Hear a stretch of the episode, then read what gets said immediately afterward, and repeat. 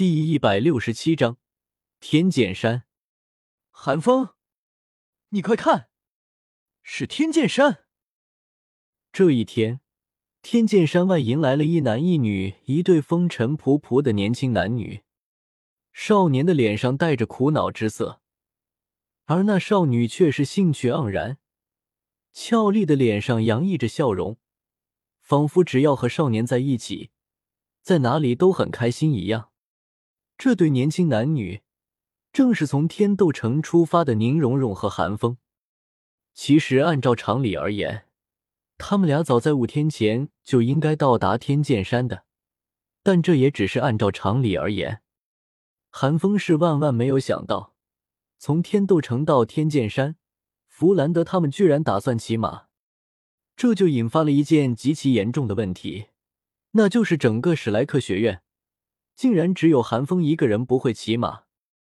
要知道，韩风当初从斯坦城到索托城的时候都是走过去的，连马车都不愿意坐，更别提骑马了。韩风是实在受不了马匹上那颠簸的感觉，这不是修为高不高、魂力强不强的问题，是韩风压根就找不到骑马时的节奏，屁股老是和马背打起来。赵无极和戴沐白言传身教，手把手的教了韩风2天。一点效果都没有，最终无奈只能让韩风一个人自己赶去天剑山了。反正以韩风现在的实力，弗兰德他们也不用担心他会出什么意外。至于宁荣荣，他纯粹是陪着韩风一起的。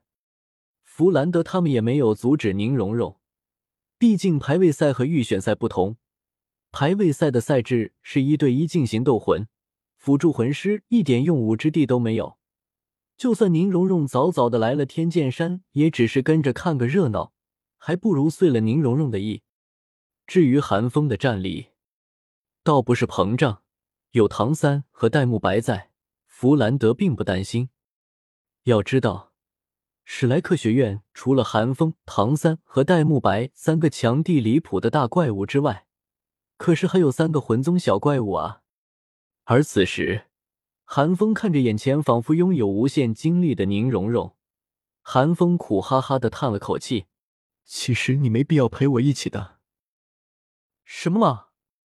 见韩风一副垂头丧气的模样，宁荣荣幽怨地娇哼了一声，搂住韩风的手臂嗔道：难道你想让我一个人在天剑山等你5天吗？韩风闻言讪讪一笑，连忙说道：好吧好吧。见韩风认输了，宁荣荣这才满意的嘻嘻一笑，恢复了之前那精力旺盛的样子。韩风，你知道吗？相传天剑山乃是神奇决战之时，神剑坠天而成的奇观。你说神奇到底有多强啊？宁荣荣远远的指着天剑山，兴冲冲对韩风说道。韩风抬眼一看，天剑山遥遥看去，的确像是一柄巨剑从天而降，但说是神剑坠天而成，未免难以令人信服。哪个神奇会把自己的神剑丢在下界？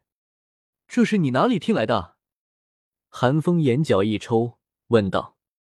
宁荣荣一呆，露出思索的神情，随即说道：书上看来的啊，而且大家不都是这么说的吗？那好吧。韩风原本还以为七宝琉璃宗掌握着什么神奇的消息呢，不过在观摩天剑山之前，我们是不是应该先去天剑山边上的科尔城洗漱洗漱？韩风极其自然地将话锋一转，指了指天剑山边上的城市，说道。韩风和宁荣荣赶了5天的路，虽然两人身上还不至于有什么怪味，但的确已经有些腻味了，尤其是宁荣荣。精致的女孩子是绝对不允许自己心仪的人看到自己身上脏兮兮的了。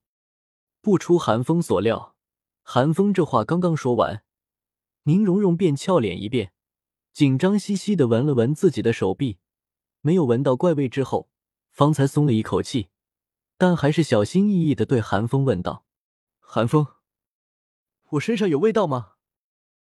韩风咧嘴一笑，半是敷衍半是认真地说道：没有没有，我们柔容可香了。哼，就知道哄我。宁荣荣闻言，俏脸一红，娇嗔了一声，但还是拉着韩风急匆匆地朝着科尔城赶去。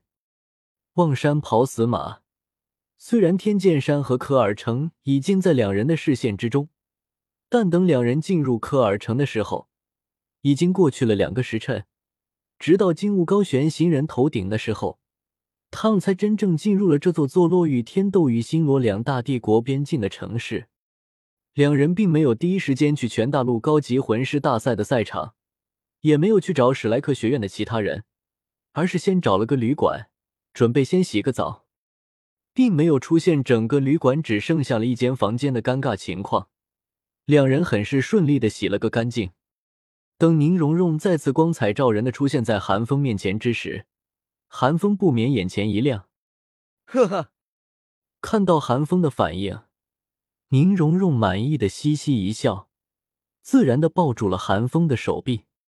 咳咳，韩风故作正经地咳嗽了一声，说道：“我们先去大赛赛场看看吧。”韩风和宁荣荣落下了5天的赛程，又和史莱克学院的其他人分开了。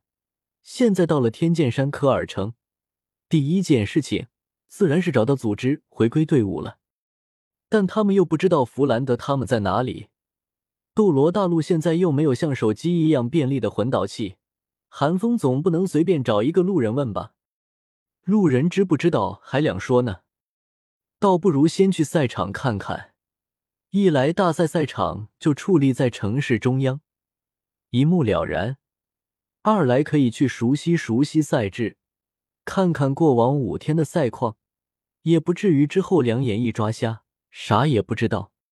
而且说不定还能遇到自己人呢。宁荣荣自然是以韩风为主，两人不紧不慢地朝着赛场而去。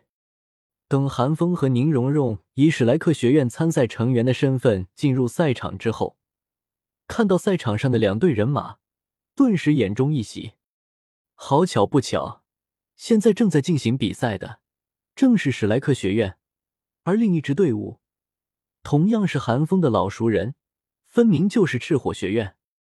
此时此刻，裁判站在赛场之下，史莱克的人和赤火学院的人分别立于裁判左右，而此时正在场上比试的正是唐3和火舞。只是不同的是，火舞的脸上满是怒意，神情狰狞，而另一边的唐3脸上却满是无奈的神色。吼呀，居然是赤火学院！韩风看到这一幕，微微地眯起了眼。对火舞的容环，韩风可是印象深刻啊。韩风看着场中火舞的状态，心中估计他是已经准备好了缠毒和容环了。不过和原著不同的是，现在的火舞和唐3并无交集。火舞想找的人应该是他，但可惜在此之前他都不在史莱克学院的队伍中，火舞注定是竹篮打水一场空。而另一边，唐3和火舞半点交集都没有，火舞是死是活与他也无关。真以为唐3是个善人不成？玩暗器和剧毒的，不落井下石就已经算是心性纯良了，期望唐3舍生忘死的救一个不相干的人，洗洗睡吧。唐3可是很腹黑的，韩风倒要看看，这一次唐3不帮火舞挡下那堪比魂圣的火焰攻击，火舞能不能挡下？没有唐3给的草药，火舞又拿什么治疗手上的缠毒？想到这里，韩风饶有兴趣地招呼宁荣荣坐到了观众席，并不着急去找弗兰德他们。宁荣荣看到场中的唐3和火舞，哪里还不知道韩风的恶趣味，没好气地剐了韩风一眼后，还是坐到韩风身边。